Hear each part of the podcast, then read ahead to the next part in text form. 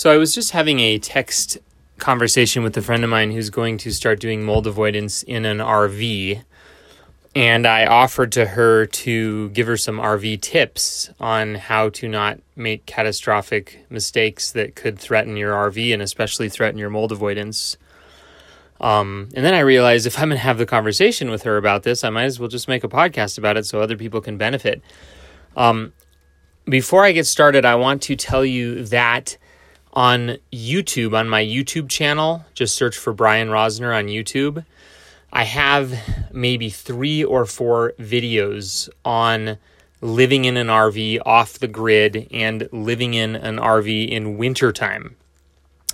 I highly recommend you guys watch those short videos. In fact, I will um, not certify this podcast as being very useful if you don't use the podcast in combination with those videos because they're really important. So go watch those also. Again, YouTube Brian Rosner with uh, and search for the RV video. I have some RV videos on like dollars and cents of doing mold avoidance and other topics, but you're specifically going to look for the ones that are um, about living in an RV in the wintertime and off the grid. Okay, so let's get started. RVs are designed to live off the grid. We're going to talk about two two subjects here. We're going to talk about living off the grid and we're going to talk about living in an RV in the wintertime. the great thing about RVs is they are designed to work off the grid. So you can live in them about 90% of the time off the grid. And if you have a generator, it makes it even easier. So there's two ways to put water into your RV. One of them is to hook up a hose with water pressure. We call that city water, the city water connection. You're going to be at a campground, they're going to have a hose nozzle. You're going to hook up your hose to your RV and turn the hose on. Rule number one make sure you put a pressure regulator in between the hose and the RV because if you don't do that and the water pressure is too high, it's going to blow up all the pipes in your RV. Okay, that's rule number one pressure regulator. Rule number two if you're going to go out for the day, turn the water off at the campground hose bib. Do not leave your RV pressurized because even with the pressure regulator, if you're gone and a pipe bursts, you will not hear it and it will flood your RV because all of that pressure coming from the campground pressure uh, water pressure will just release into your RV and you will have infinite amount of water until the campground well runs out or until the city water source runs out, flooding your RV. So only leave the campground uh, water on when you're there, okay? Because that's constant water pressure going into your RV. This can even happen in a normal house. I had friends who bought a brand new house, you know, half a million dollar normal house, and um, a pipe burst while they were gone, and all that water pressure from city water just continued to flood the house until someone was home. It would be really smart if people invented like a water pressure sensor and had an auto shut off or something, but that doesn't exist. So, city water is the first type of water. Don't leave it on at the at the campground spigot unless you're home unless you're in the RV, and make sure you get a little $10 water pressure regulator to put in between your hose and your RV. You can also get water filters. They make these little water filters you can do, these long blue water filters just to clean the water, but that's not a catastrophic mistake. Don't let your hose freeze. You know, if you're in freezing temperatures, the connection between the hose and the RV can be can freeze and that can also cause a blow up leak. This is in my winter RVing video. And um, there was one other thing I wanted to say about that. Um, well, we'll come back to that. The second way to put water in your RV is to fill up your fresh water tank. Your RV is equipped with a freshwater tank. Mine is 25 gallons. You take a hose, you fill it up, and then you close off the nozzle and you put the hose down, and there is no pressure there. However, your RV will have a little switch that's a water pump. The water pump is used to put water in the to, to the water pump is used so that when you turn on the shower or flush the toilet or turn on a faucet, you get water pressure. Don't leave the water pump on either because it's kind of bad for it to be on all the time. And if you're gone and you leave the water pump on, those 25 gallons could flood your RV. So use the water pump as you need it. I mean, I'll leave it on sometimes for four or five hours, um, but especially don't leave it on when you put the casita or the RV or your ATC or whatever RV you have in storage. Make sure those that switch is off. Water is important for mold avoiders, right? So this stuff I'm talking about right now with the plumbing is pretty important um, to just kind of get familiarized with your plumbing system. Honestly, I don't suggest people even use their RV until they are able to sit down at the table with a piece of paper and a pen and sketch out their RV systems. So they have a concept in their head of okay, this is what's going on in my RV. This is this is how it works. When I flip this switch, this happens. When I flip that switch, that happens. So you know, it's not complicated what I'm explaining. It isn't hard. It's just new information. But again, I don't suggest people um, even use the the plumbing in their RV at all until they have sketched out, sat down with a piece of paper and a pen and sketched out. Okay, this is the freshwater tank. Okay, what happens when I turn on the water pump? Okay, why don't I need a water pump when I'm on city water? And should I make sure the water pump is off when I'm sit on city water? Okay, so what happens when I flush the toilet? What ha- you know? How do I empty the black tank and gray tank and all that kind of stuff? Um, so the next thing I'll talk about is your tanks: black tank, gray tank. This is sort of basic RV wisdom. Don't empty your black tank unless it is full. Try to fill it up all the way because then you have enough pressure to have it completely empty. If you use the black tank just a few times, then you try to empty it, you're going to get toilet paper and other stuff clogging. In other words, if you have a full black tank with 20 gallons worth of waste in it, you're going to have this giant rush of momentum of the waste coming out. It's much better to empty it that way. The gray tank, it's not quite as important because you don't have solid waste in there. So you don't need to worry about it doing it that way quite as much. If you empty the black tank first, it is ideal because then when you empty the gray tank through the same sewer hose, it will clean out your sewer hose from all the poop and pee that was in the sewer hose from the black tank. Again, that's just another little RV tip that we sort of learn the more that we do this. Okay, so let's talk about living off the grid. Um, RVs, it's really, really easy to live off the grid in an RV. Um, they're designed for that you can fill up your freshwater tank. You can use the water a little bit more sparingly, and you can use the toilet for a week or 10 days. And you can, you know, fill up your gray tank slowly with doing dishes and washing your hands and stuff. And if you have a generator, you can recharge your battery. When you plug your RV into a generator, um, it recharges your whole RV. Now, if you don't have a generator, my battery lasts about three or four days off grid. And if you don't, um, and even when the battery sort of starts to die, you're still mostly safe, except for your furnace and your refrigerator. There was one time our battery was like totally dead and our furnace fired and the furnace lit up with with flames and um, there wasn't enough electricity in the battery to power the fan to get rid of the flames, to get rid of the heat from the furnace to pump it into the living space. So the furnace overheated and almost burned down the RV. Like that's dangerous. That can be dangerous. Most RV refrigerators, the refrigerator is the best thing about these RVs. It's so great because you can give up that cooler with ice melting.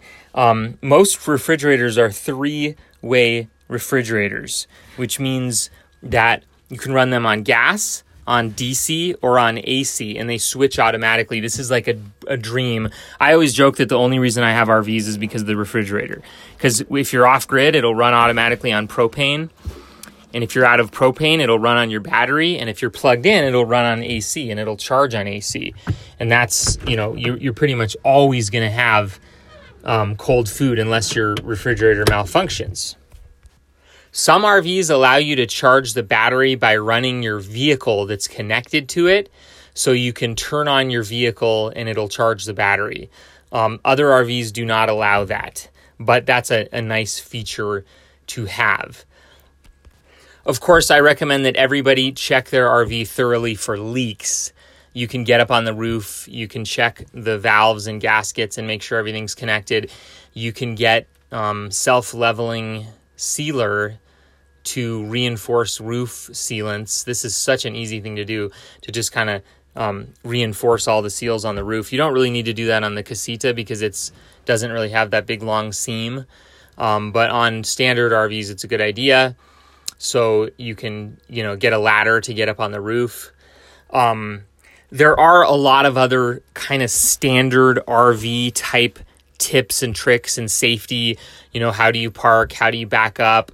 Um, wheel chocks and you know what should you do first one of the you know i mean there's and i i guess i'm really not going to spend a lot of time going into that stuff because um, there's a lot of videos already on that um, you, you, know for new rv people i would recommend that you google uh, RV tips for beginners or how to use an RV for beginner and watch like 10 of those videos, you know, just because that'll be like the basics that anybody can tell you.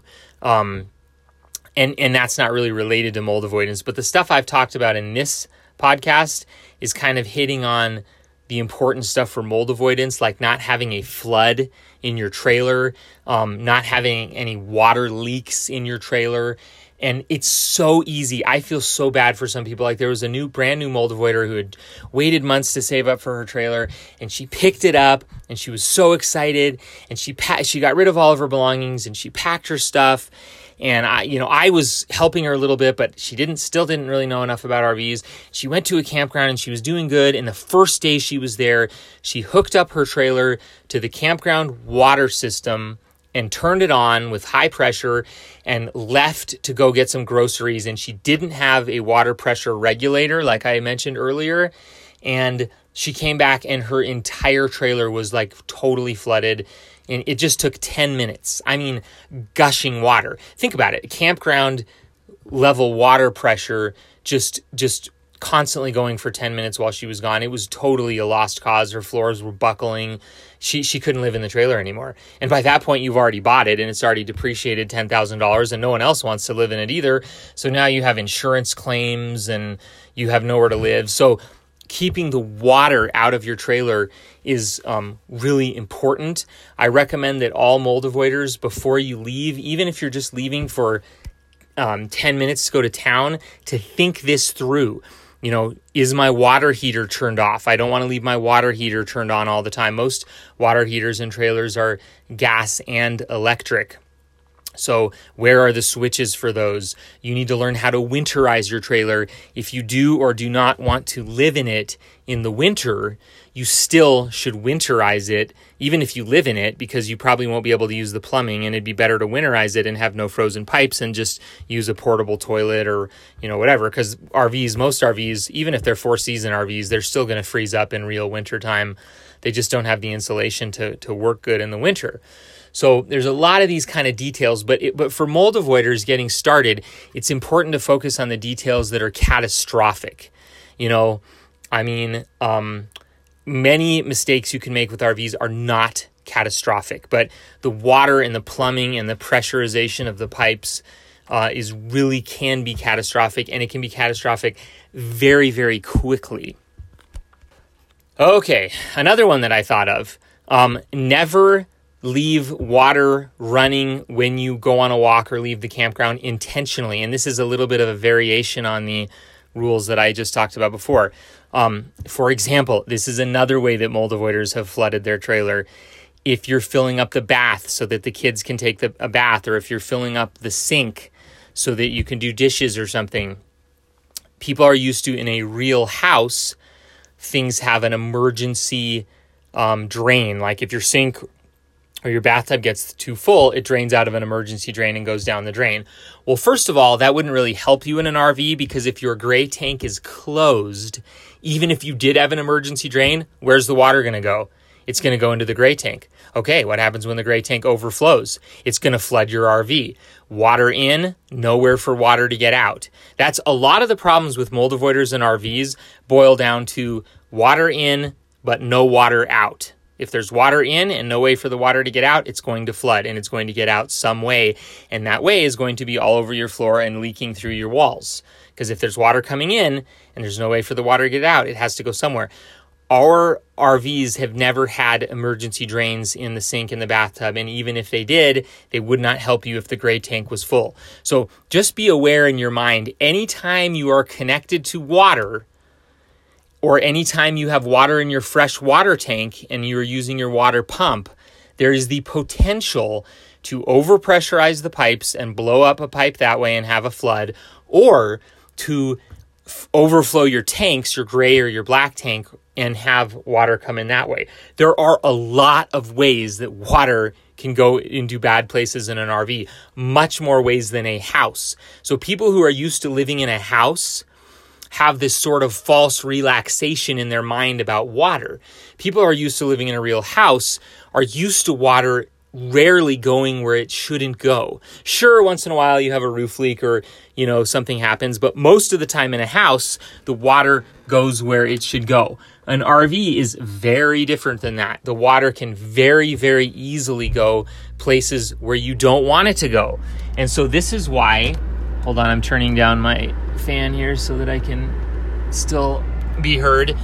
This is why um, I recommend that you draw a schematic of your trailer from a pencil and paper. Don't look at the schematic in the instruction manual. I mean that you draw it with your own memory and your own imagination so you can not just recognize it on an instruction manual, but you can actually picture in your mind how does everything fit together? What happens when I'm connecting water here? Where is the water going? How is it different f- to be on city water than freshwater tank? And I don't just mean having a vague understanding. And a lot of people are going to say, "Oh, that's too much work. You're you're you're so boring. You're wasting my time." Well, it's a lot more work to go through a trailer flood and have your trailer ruined. So trust me, this is one thing I recommend people become an expert in their trailer. And it's not that hard. It's not that hard. It's really not complicated at all. Like I could, if I had two days, I could explain to my nine year old enough that she would have uh, be an expert. Now I don't know if she would remember because she doesn't really care, but it's a nine year old level um, stuff. It, the hard part is remembering it. It's not knowing it. It's that when you get to the campground and you've had a long day of travel and you you know you want to turn the water on or whatever. Um, you you remember this stuff. You go oh i i almost forgot to put the pressure regulator on.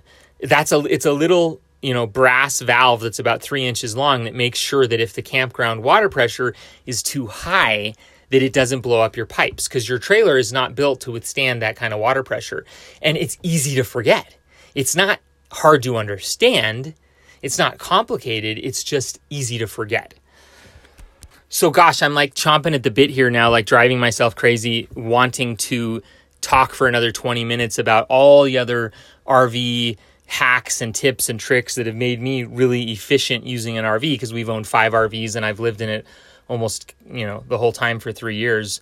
But um, I'm go- I'm going to refrain from that because I really feel like if I spend another 20 minutes talking about um, general RV tips, that I'm just not going to do as good of a job as uh, YouTube would. So I really encourage you to spend that extra 20 minutes um, doing YouTube searches for, you know, what should a beginner know about an RV or first time RV, you know, tips and tricks. Read some articles. Do, you know, not just YouTube, but Google, you know, um, RVs for beginners. Like I'm really telling you, you should do that because there are a lot of things like I've seen RVs rolling down the side of hills. I've seen RVs crashing off of tow hitches and you know, I mean there's just all kinds of things like it's just wise to do that. But I'm going to kind of cut this off now because um, my goal here was really just to talk about um, some RV tips for mold avoidance. And be sure to go watch my other videos, like I mentioned early on, um, RVing off the grid and RV uh, use in wintertime in the cold. And that should give you some more tips. Thanks for listening, guys. Have a great day.